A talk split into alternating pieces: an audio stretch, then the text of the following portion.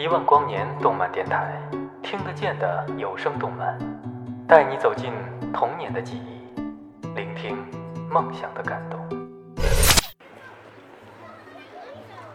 哎，老铁，你听过这电台吗？不知道啊，听这名儿不就是做动漫电台的吗？做动漫电台，那整的还挺新鲜的呀。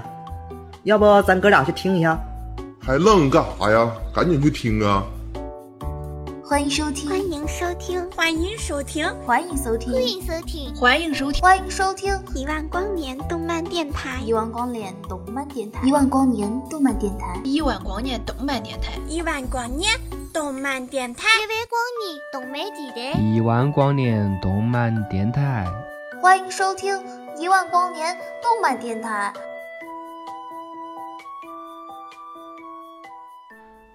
大家好，欢迎收听一万光年动漫电台，我是主播雨叔。朋友，你知道斗罗大陆吗？关于他的记忆，需要追溯到那个简单又纯真的初中时代。也正是他，打开了我对玄幻小说喜爱的大门。一晃十年过去，如今他衍生出漫画、游戏等周边，在国漫崛起的时代中也备受瞩目，C 位出道了。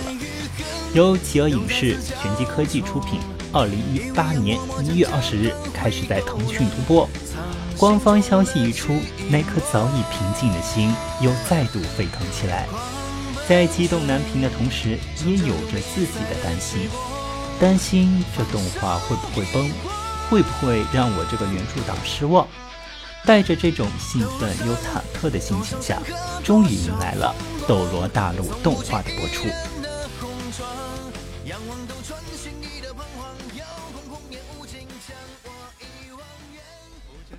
故事主要讲述唐门外门弟子唐三因偷学内门绝学被唐门驱逐，跳崖明志时发现没有死，反而以另一种身份来到了另一个世界，这个属于武魂世界，名为斗罗大陆。这里没有魔法，没有斗气，没有武术，却有着神奇的武魂。这里的每一个人在六岁的时候。都会在武魂殿中立武魂觉醒。武魂有动物，有植物，有器物。同样的武魂可以辅助人们日常生活，而其中一些特别出色的武魂可以用来修炼并进行战斗。当然，这个职业是斗罗大陆上最为强大也最具荣耀的职业——魂师。于是。幼小的唐三在圣魂村开始了他的魂师修炼之路，并萌生了整形唐门的想法。当唐门暗器来到斗罗大陆，当唐三武魂觉醒，他是否能在这片武魂的世界中再铸唐门的辉煌呢？动画目前已经完结，短短的二十六集为我们呈现了一个个庞大恢宏的画面。动画播出后。腾讯视频播放量达到三十三亿，数据往往说明了一切。动画还原小说程度达到百分之九十五，特效占比高达百分之六十二，武戏占比达百分之二十八，为我们展现了多数人心目中的斗罗大陆。看着那书中描绘的场景一一展现，人物的对话也丝毫不差，就连一些难以发现的细节也都逐一展现。可谓是良心制作，用心出品。前世唐门的暗器暴雨梨花针，佛怒唐莲，一个发动时万针齐发，势如雨下；一个像一朵绽放的莲花，绽放光华。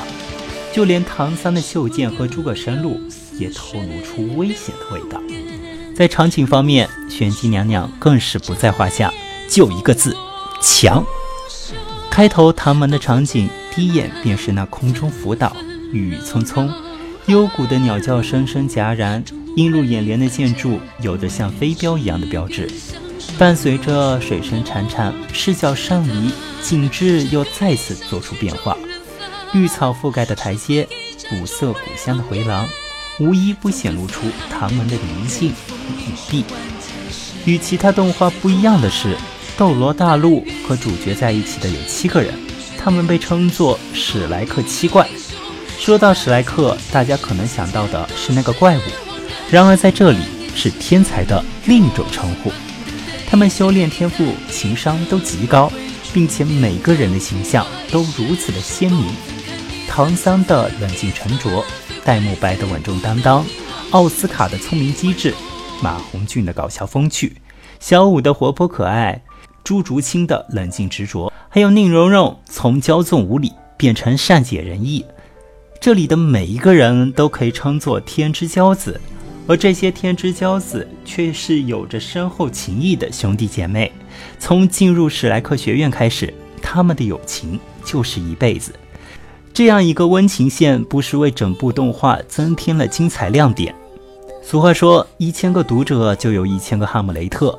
正如每一个喜爱唐门的人心中都有一个属于自己的唐门，属于自己的七怪，属于自己的那个斗罗大陆。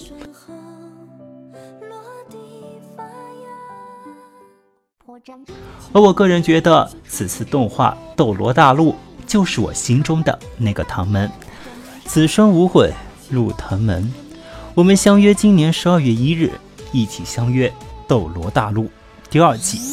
夜空中一的神龙，强人撞开了一梦，昏迷之云的尽头，那便是金亲王。从来都是自己一人，着一片云黑，那云头代表着脆弱，让情丝水回。